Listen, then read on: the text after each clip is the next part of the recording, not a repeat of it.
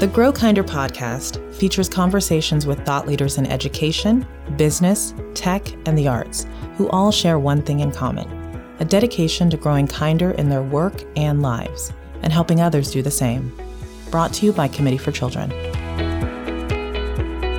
Today we talk with Dr. Monique Morris, an award winning author and social justice scholar with three decades of experience in the areas of education, civil rights, and juvenile and social justice. She is the founder and president of the National Black Women's Justice Institute an organization that works to interrupt school to confinement pathways for girls and reduce the barriers to employment for formerly incarcerated women.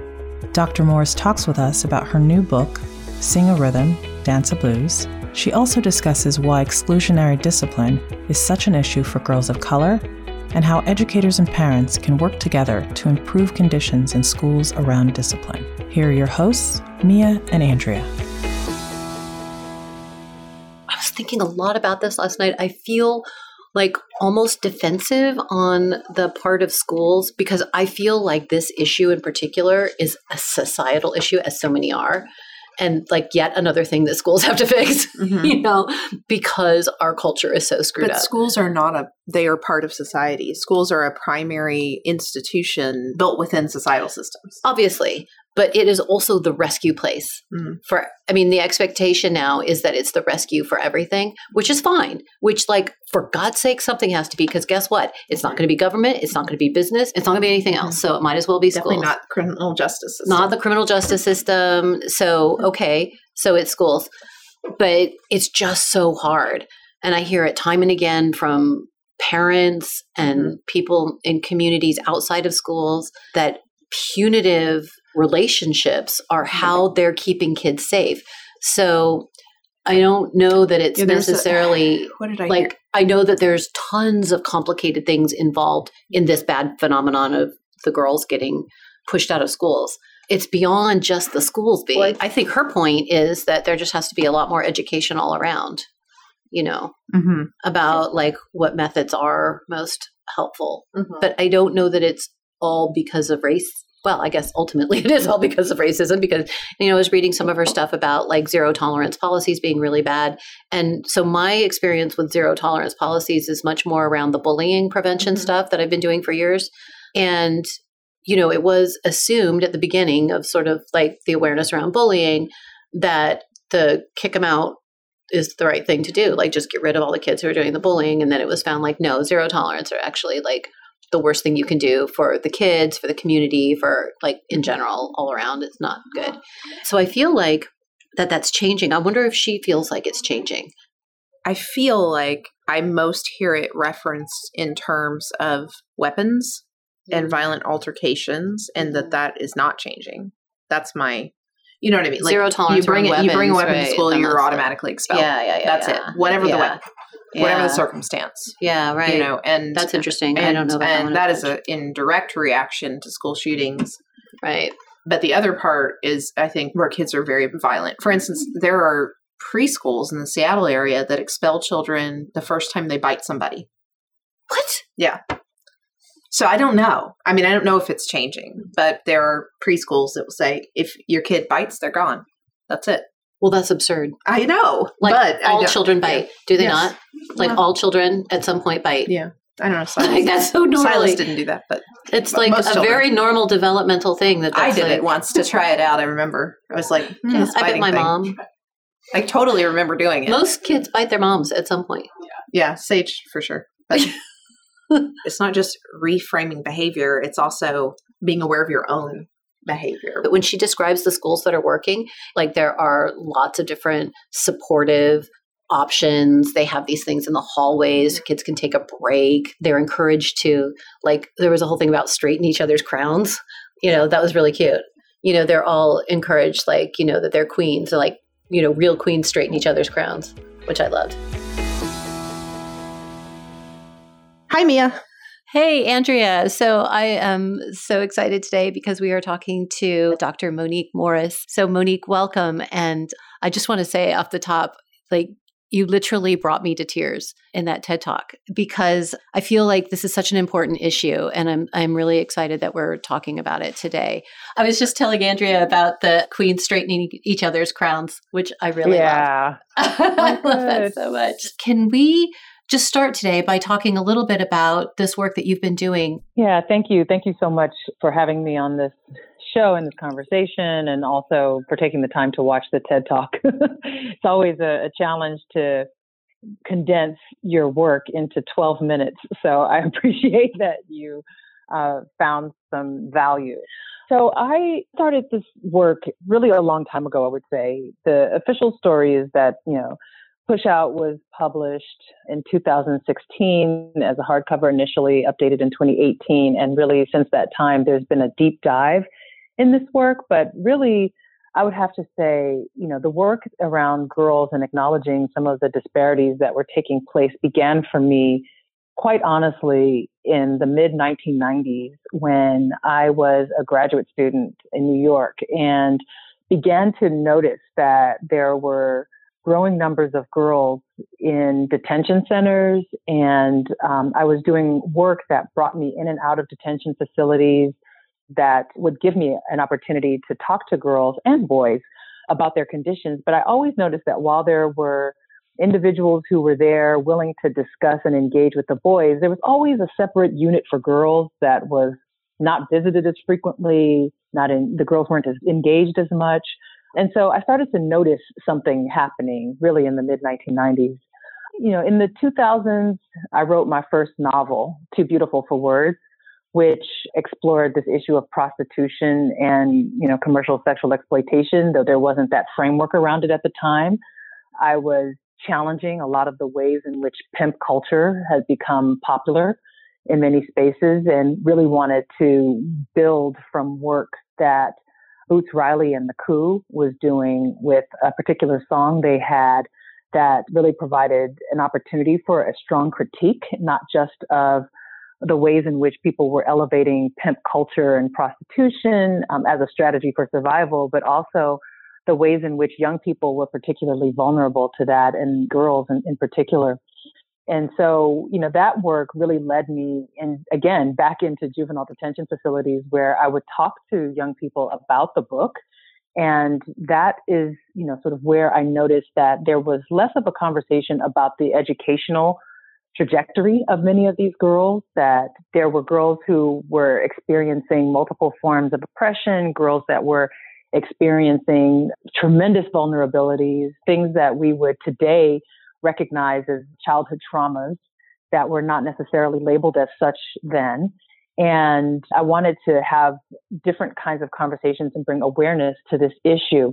Fast forward to 2012, I did a literature review to really examine, you know, where girls were showing up in this conversation about what we call the school to prison pipeline.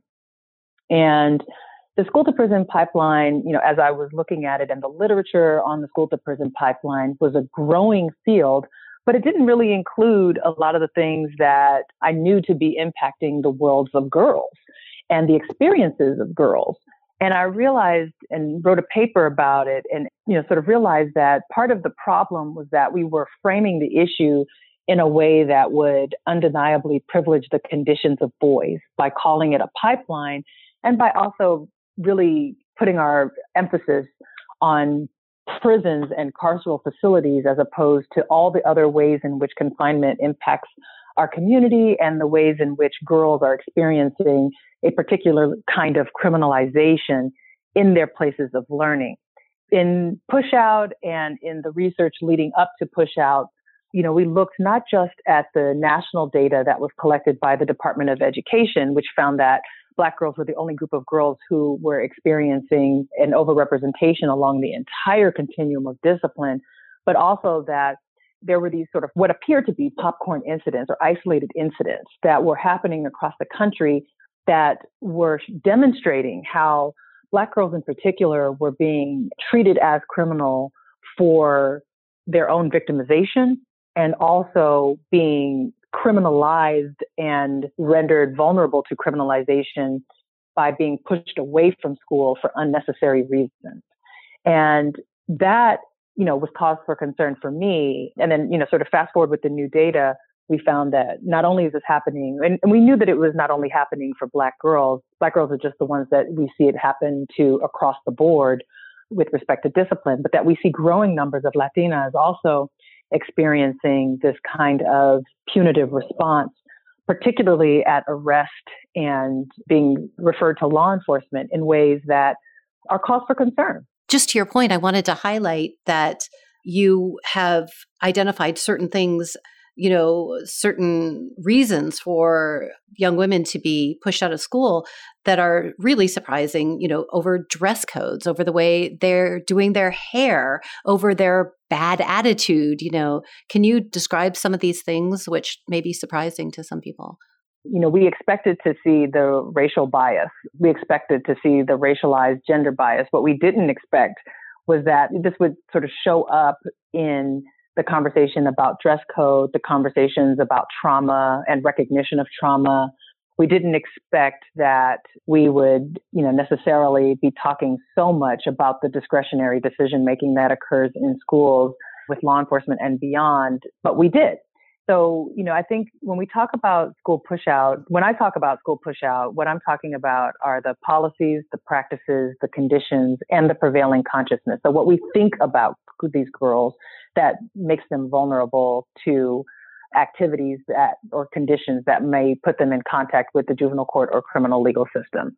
So that means that girls who are not in school, girls who are pushed away from school for various reasons are increasingly vulnerable to being in contact with the juvenile court or criminal legal system. It doesn't necessarily have to be the citation that takes place on campus that then places them into contact with the juvenile court as we know, girls who are not in school are more likely to participate in underground economies or to experience other forms of victimization and harm that can also lead them into contact with the juvenile court or criminal legal system. And so this is about, you know, the biased policies such as the codes of conduct that make it a violation of the code and cause for turning a girl away if she has extensions in her hair or braids or an afro or dreadlocks. There are codes that say that the way a girl dresses has to be without rips in jeans or has to be a certain length or, you know, that deny them, you know, an opportunity to wear tank tops on a hot day. And all those kinds of policies, while they may make sense to adults who want to make the school environment a place that you know people see as or young people learn to see as a place for professional dress what we've actually been doing is paying so much attention to what children are wearing to school that we're de-emphasizing the reason they're there in the first place. And for black girls and brown girls and fuller bodied girls what we're seeing is that there's a reading of their bodies in a way that actually invites, you know, a perpetuation of rape culture by not only paying attention, primary attention to what her body looks like in her clothes and whether that's appropriate or not, but the actual reading of these young women and girls' bodies as somehow provocative when we shouldn't be doing that at all. Mm-hmm. mm-hmm. so, it's like it's tank so top weather, you know. Yeah, you know, I mean, yeah. it's hot out, you know, and mm-hmm. I get that there is an opportunity, and there are many schools that have begun the process of looking at how to engage in the conversation about dress codes that are anti-oppressive and that don't necessarily invite adults to be scanning the bodies of children and determining for them what is appropriate and that invite conversations about what it means to be professional in learning spaces, if that's what we're after.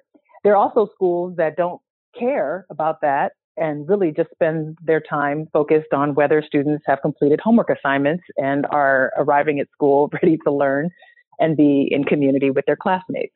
There's such a great variance in how our educational systems are responding to this issue and really, until we started talking about girls, we hadn't considered that as a critical part of how schools are facilitating, how this culture contributes to the push out of girls, disproportionately black and brown girls, who are disproportionately impacted by those dress code policies, especially those that specifically say that one cannot wear hairstyles that are culturally relevant to them. Mm-hmm.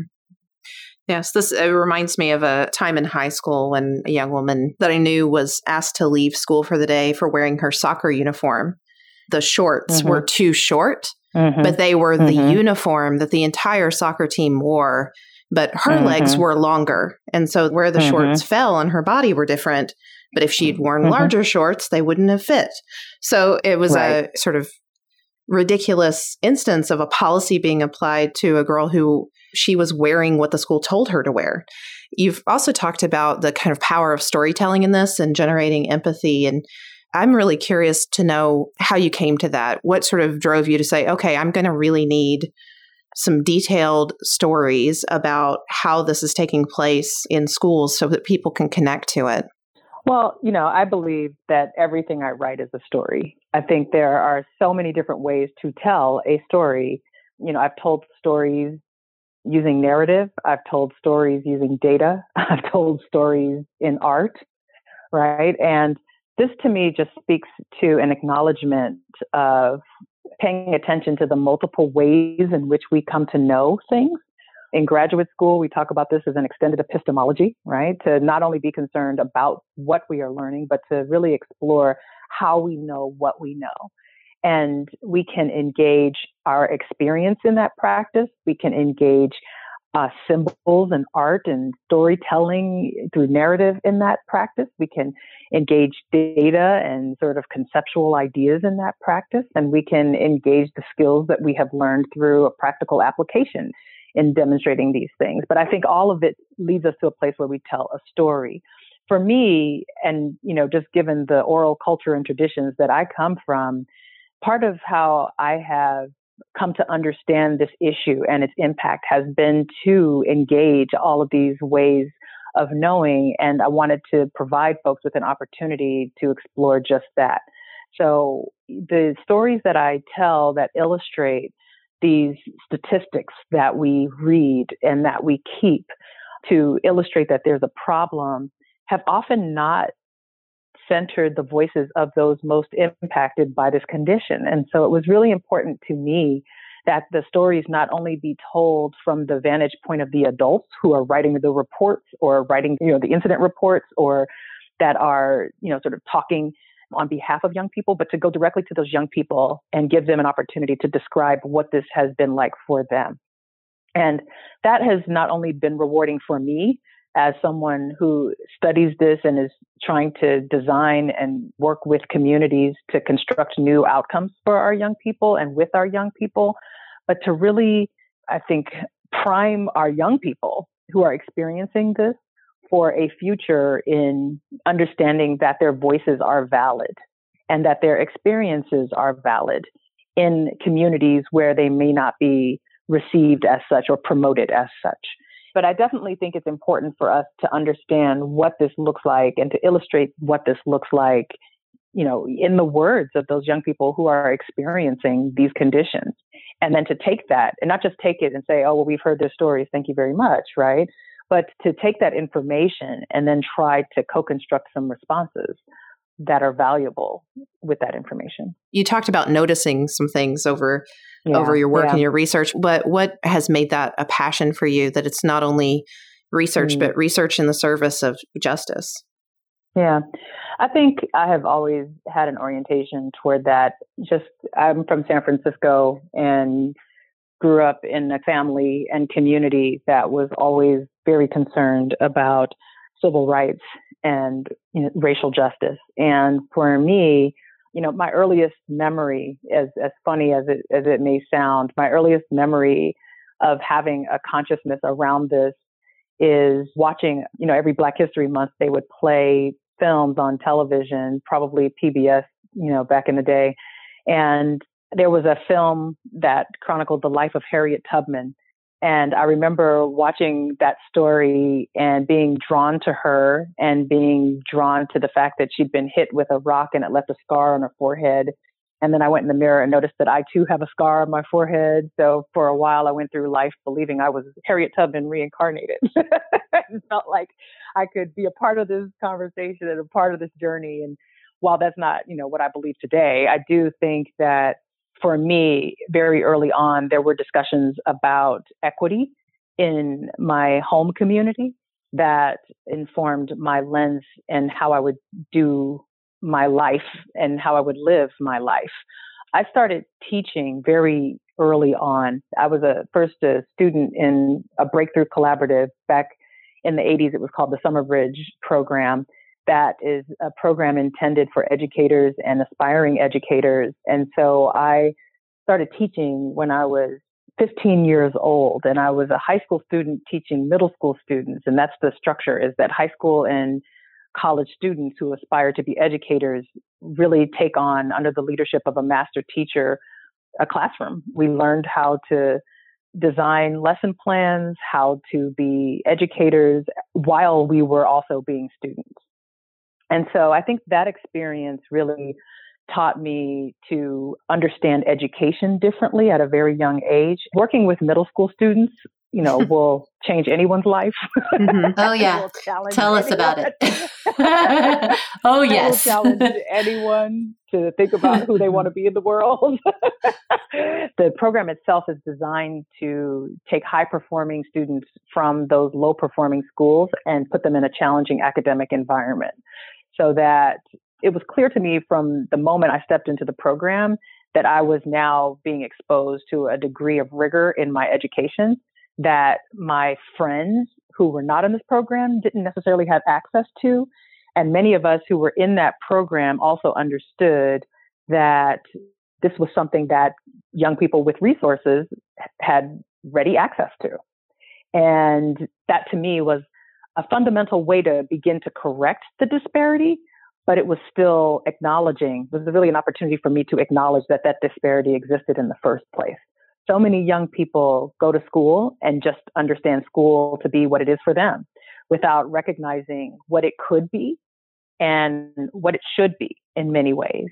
And so, you know, that this disparity is still there and that this opportunity, you know, continues to be, you know, elusive for so many is still a concern for me. But that's really how I came to this is just, you know, recognizing that there was some work to be done in this space. And as an adult, when I was doing more work with the juvenile justice system, it became clear to me that we needed to involve the education system much more intentionally than we were if we were going to address these issues around criminalization that continue to be at the forefront of many of our discussions about civil rights, racial justice, and social justice in general. So, Monique, it makes me think about some of the stories from your new book, Sing a Rhythm, Dance a Blues, in which you do highlight some of the examples of schools that are working. And I would love to hear some of the stories that you think our listeners would like to hear. I know I found several mm-hmm. very inspiring. right. Thank you push out, I think, and much of the research and developing scholarship on the topic have really, you know, spent a lot of time making the case for this investment. But for me, I really wanted to move on to say, yeah, we know our girls are worthy, and I'm not going to debate that anymore. What I want to do is demonstrate that our girls are also experiencing some different outcomes when our educational systems set that intention to do so. So I wrote Sing a Rhythm, Dance a Blues differently than I've written other books. I think you may have noticed it's actually not written, it's written more in keeping with tradition of our musical traditions. And so there are tracks instead of chapters and interludes that include statements from practitioners, people who work with young people, work with girls, black and brown girls very intentionally that share their ideas for success and demonstrate you know, really the wisdom of those blues women who used to be truth tellers and continue to be truth tellers in many ways that are liberative and that can free us from the traditions of oppression that many of our institutions continue to embed in the lives of young people. So one of my favorite stories, and I start the book with this, is really what's happening out of Columbus, Ohio, at the Columbus City Preparatory School for Girls. And I had just a few minutes to talk about it in the TED Talk, but the book gives me more of an opportunity to explore. And the forthcoming film, Push Out, the documentary, gives us even more opportunities to demonstrate for the public that this is something, the work that Stephanie Patton is doing in Ohio is really uh, just extraordinary. But I think, you know, one of the things that Stephanie Patton, the principal of the Columbus City Prep School for Girls, has done is work with her team to co-construct a way of engaging with girls that acknowledges their humanity, but also doesn't seek to just modify behavior outside of a discussion about the structure of the school and the decision making that can take place in the school. So much of how we talk about modifying student behaviors or addressing some of these issues of concern around behaviors have to do with what we might fix in that student, right? What we might change, what we might seek to do to get them to revisit what they have done without a deep consideration for the policies and conditions that might have triggered this young person to behave the way that she has. So what, you know, Stephanie has done in her school is really to take a deep look at not just, you know, the practices around responding to negative student behavior when her students do engage in some conflict, but to also really think about how they might restructure the formal responses to those behaviors such that they are not criminalizing or that take into consideration all the things that may have contributed to her decision making at that moment. They have rethought how they use in school suspensions. They don't even call it that. You know, they really try to move into a space where they're using every opportunity as an opportunity for learning and every opportunity as an opportunity for them to explore what might be a missing component in this child's life. They've provided spaces in the schools, not just to remove a child from class without instruction, but anytime that child is out of classroom instruction time, if she's not taking a moment and taking a breather and meeting with an adult to get her regrouped and ready to go back into the classroom, she's in a space where she is still doing work with a special tutor that is then reviewed by the principal herself. They have daily meetings where they set goals with students. They have a safe person for each student, so a trusted adult that the student can go to if they're in a moment of crisis. They, you know, have really tried to think about how to operationalize this practice of demonstrating value in each child and seeing each child. And it's really extraordinary. Her numbers, the suspension rates, the incident rates with respect to bullying and insubordination have all plummeted just by building relationships with young people and doing these kinds of intentional activities that really provide an opportunity for growth and for the young people themselves to recognize who they are and what they're capable of doing.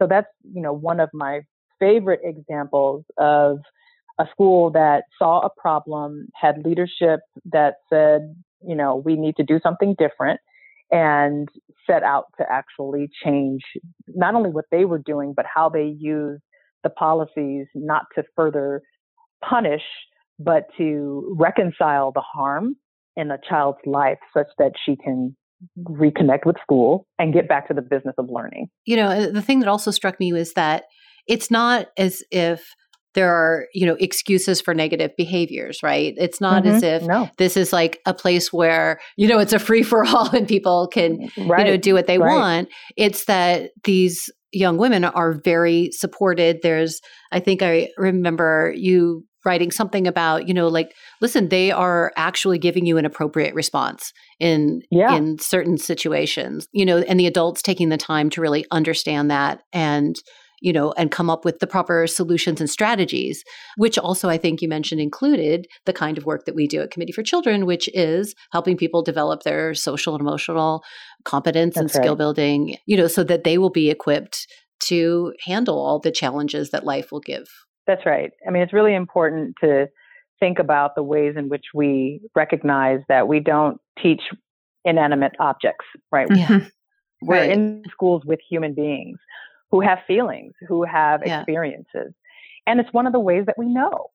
And so it's really been important to this question to really think about the fact that those kids will not be ready to receive information related to that discipline if they don't trust their educational environment to be safe enough for them to do so, to fully engage. Mm-hmm. Right. Mm-hmm. I know that the moments when I felt that I was my strongest as a student and scholar was when I felt safe emotionally, physically, you know, spiritually, etc., mm-hmm. to be in community to learn, to make mistakes without judgment, to really think about mm-hmm. how I could emerge as a scholar. And it worked for me, right? Mm-hmm. And I watch kids all the time come into space and instantly they hate it. They're welcomed at the door with metal detectors. They mm-hmm. are told in so many ways before they even step foot onto a classroom that maybe they're not supposed to be there that day. Right. Mm-hmm. And so they are moving in space where there is not that same degree of safety established, where mm-hmm. there's this way in which they operate under this, you know, large cloak of suspicion that makes them feel like, you know, maybe I should do something else with my time rather than be right, here right. and invest in this space. So the examples that I try to provide are not just to say, as you say, you know, to let it just be a free for all, but to really say, if we are working with young people, what does it mean to really invest in that social emotional development? What does it mean to build those kind of connections? How are educators themselves connecting with girls that are very different from them in some ways, mm-hmm. and in some cases, many ways, mm-hmm. um, to prioritize their well being and to respond to their life experiences without there being this sort of way in which they are not invited to be in conversation about it. I'm curious as to whether or not you encounter pushback from people because it can sometimes be challenging. Do you have a way that, I mean, I, I assume that people you know sometimes will push back with you and say no no we you know because of safety issues or whatever we have to be very very strict. Sure. I do experience some degree of that pushback and actually do include in the new book the Sing a Rhythm Dance a Blues a discussion about that spare the rod spoil the child yeah. uh, mentality. Yeah. Uh, but i do think you know when folks say that they need discipline or when there's this intentional way that people try to prioritize punishment and harm as the strategy to curb negative student behavior mm-hmm. and in some cases to criminalize normal adolescent behavior, it is important for me to really deconstruct with them why it is that we think that that is such a good idea and what yeah. the real outcomes are from that. We know that, you know, this idea of go strong, go hard may work as a fear tactic to deter certain behaviors but it really doesn't instill in people the kind of tools and strategies they need to build relationships that are lasting and sustainable. Mm-hmm. And it, you know, from scared straight programs that the research have proven to be less effective than, yeah. than other kinds of yeah. interventions that really build out relationships with young people to these zero tolerance policies and early criminalizing, detecting, you know, practices that take young people or take people who you know engage in minor infractions and make a big deal out of those in order to deter what people perceive or predict might be a larger infraction later in life all of these are suspicions based upon fears of what could happen but really what we're doing is setting the foundation and the priming people mm-hmm. to commit those greater mm-hmm. acts of harm because we are further isolating them from communities that can bring them into a space of healing. Mm-hmm. And so for me, it's one of the reasons why in Sing a Rhythm Dance a Blues and just in my broader work, you know, I think the emphasis for educational institutions and beyond really needs to be about healing from harms rather than masking them or scaring people away from them. Um, I don't think that you get anywhere good by leading with the politics of fear. I think the much more powerful way to approach any kind of sustainable development and particularly if our intention is to build out what Angela Davis asked us to around thinking about schools as vehicles for decarceration, that we have to lead with a different emphasis. And for me, that's love. Mm-hmm. It's, you know, it, it occurs to me when you were talking about the example of the school in Columbus that you talked about them trying to operationalize this. And a lot of what you're talking about, it makes intuitive sense it, you know especially when you do the work of focusing on social emotional development relationship building that's a lot of the reason that people get into teaching right it's not right. specifically about teaching you a math formula. It's because you want to contribute to the betterment of the lives the children will lead when they leave your care. But it's hard. It feels harder. You know, it's not standard. It's not one size fits all. And you have a massive system that has developed with all of its flaws and difficulties. And so there's this element of is it so hard to understand the needs of each and every child and to divorce those from your own needs and your own background that people sort of balk at it and go to tried and true but not effective methods yeah. of discipline. And then how do we address that? Have you seen anything that sort of works yeah. at scale yeah. that could be invested in? Sure. So, one thing I'll say right out is young people know if you don't like them. Mm-hmm. they do. Countless times I've gone in to talk to young people and they'll say, Oh, the teacher, this teacher doesn't like kids, right? Or does she even like kids at all, right? And that's why the first thing I offer educators to consider is that if you don't believe in the promise of children and if you don't believe in the promise of all children, then perhaps school is not the place for you to be. Mm-hmm. I've said that to law enforcement officers. I've said that to educators, said that to administrators. If you don't believe in the promise of all children, then what are you doing in a school? Right? So consider what you believe first and foremost. And if you can extend that to all children, even those deepest on the margins, right, who are mm-hmm. exhibiting, if you lose hope in their promise, then it's time to revisit some things. Okay. The second thing I'll say is that, and I said this in Pushout, and I say this again in Sing a Rhythm, Dance a Blues, is that young people will also be able to recognize if you have lost faith in their promise collectively. And so you're no longer an effective teacher if the young people don't trust that you have their best interests at heart. If they think you're just there to collect a paycheck, they behave as such, right? So those are, that's the climate that we're co-constructing.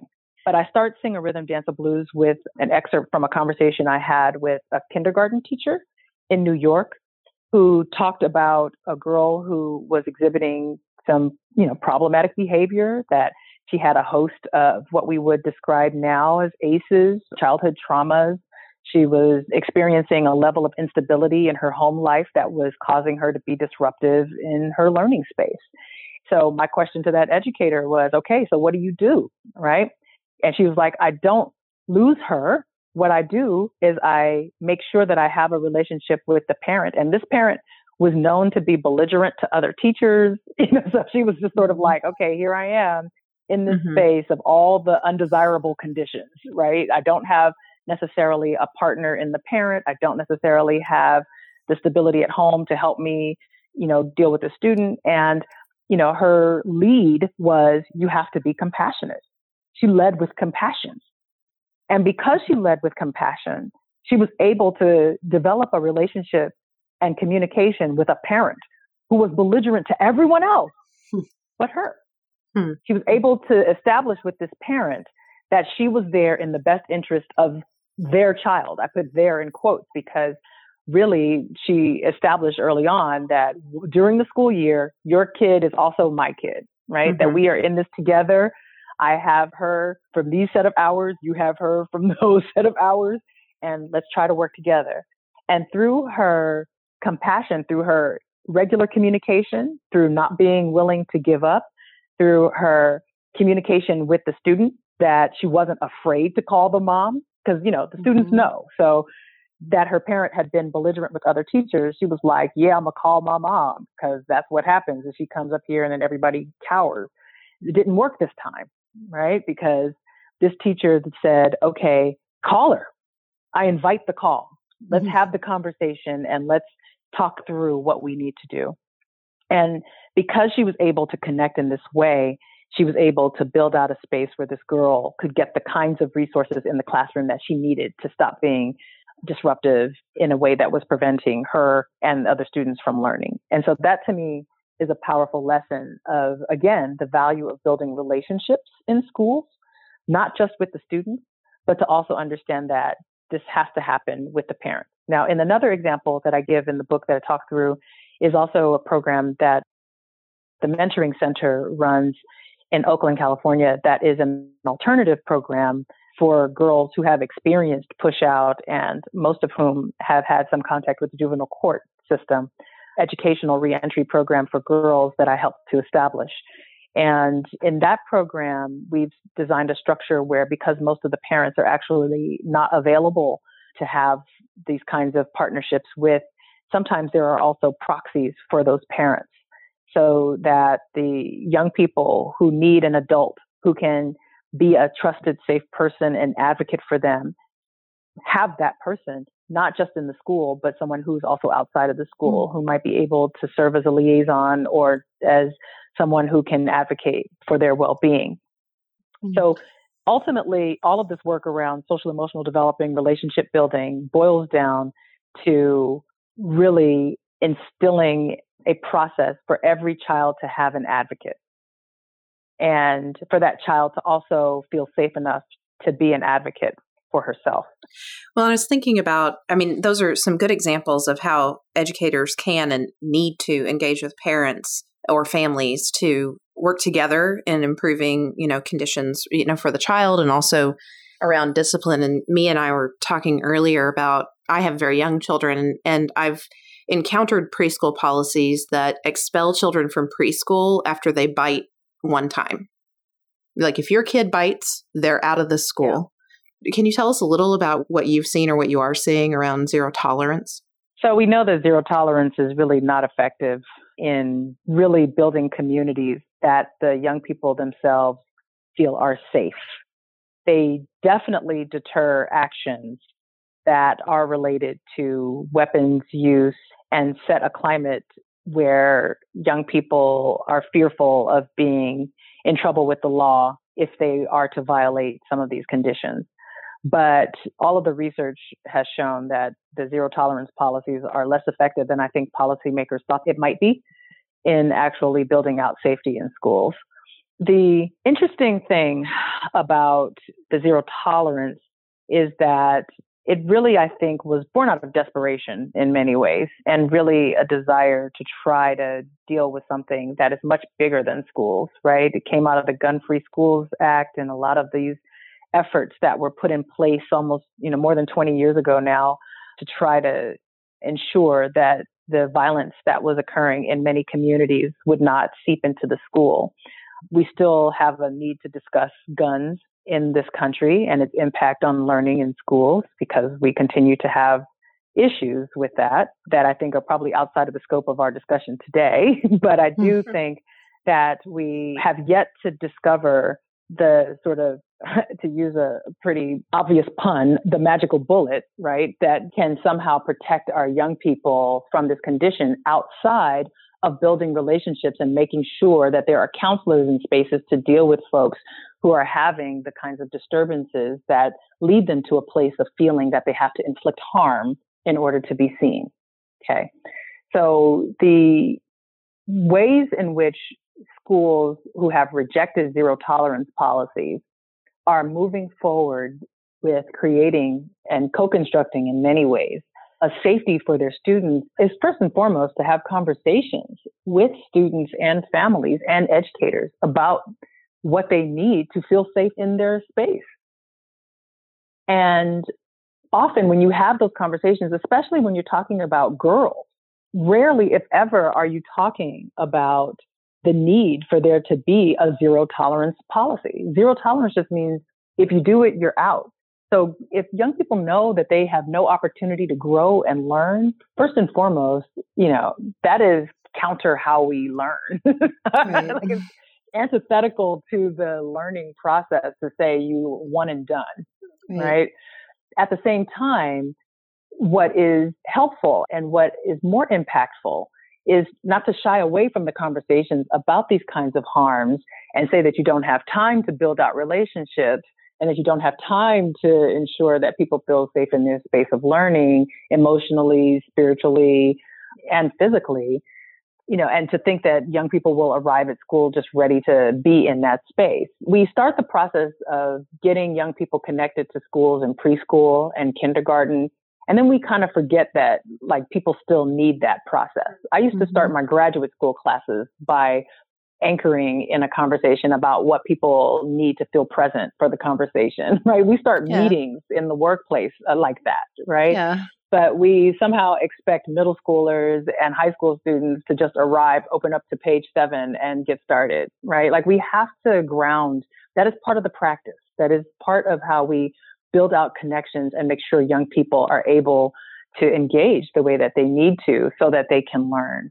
And I really just believe that those school districts that have found a more robust way to engage in the alternatives to suspensions, expulsions, that have introduced restorative practices, that have mindfulness practices in place that are really intentional about building out the one to one student teacher connections, that are really thinking about constructing a space of learning that is reflective in the curriculum and in the built environment of the students who are attending the school, that those are the places where young people then feel like they have some stake in their learning mm-hmm. because they have stake in the community. And that's mm-hmm. what this is about. Yeah, couldn't agree more. Monique, you know that our podcast is called Grow Kinder. You know, sometimes people think of kindness as just being kind of soft or, mm-hmm. Eh, you know, not like around the kinds of hard skills that people need. But um, I would love your perspective on how you feel kindness is fits into some of these environments that you see where young people, young women in particular, are thriving. Kindness is essential you know, in the work that's happening with the African American Female Excellence Program in Oakland, California, one of the leaders of that initiative mentioned that a student had disrupted the learning space by cursing at a teacher and walking out of the classroom in a fit of anger. And that violated all the classroom agreements that they had established. You know, she thought she was done. She was like, I'm sure I'll not be allowed back in the classroom because I violated the rules. And so I accept the responsibility. That's where she was as a student. Mm-hmm. And when I talked to the teacher about that, she said, I wanted her to come back and apologize because forgiveness is essential. And I remember she said that. She said, forgiveness is essential in this work. The fact that she framed the practice of understanding that this girl was having a bad day, recognizing that there needed to be some compassion and kindness with respect to her through this lens of forgiveness and an opportunity for her to come back into community as long as she said she was sorry and took responsibility in front of the classroom about why that was inappropriate. She could join the community again. She brought her in closer. She didn't push her away. Mm-hmm. And that to me is an essential act of kindness that must happen if we're going to fully redesign what education is for our girls who are feeling already marginalized by so much of what school has become.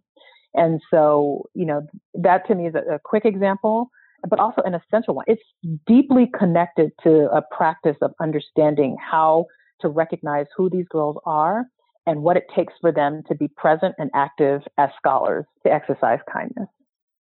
That's so that's such an excellent example. I think that kindness like many things in these conversations feels a little watered down especially when you look in the face of the trauma and, and oppression that people of color and girls of color have experienced and are experiencing. And so to give us these examples of schools that are making headway, educational environments that are conducive to learning for each and every child, that's very helpful for us and for our listeners.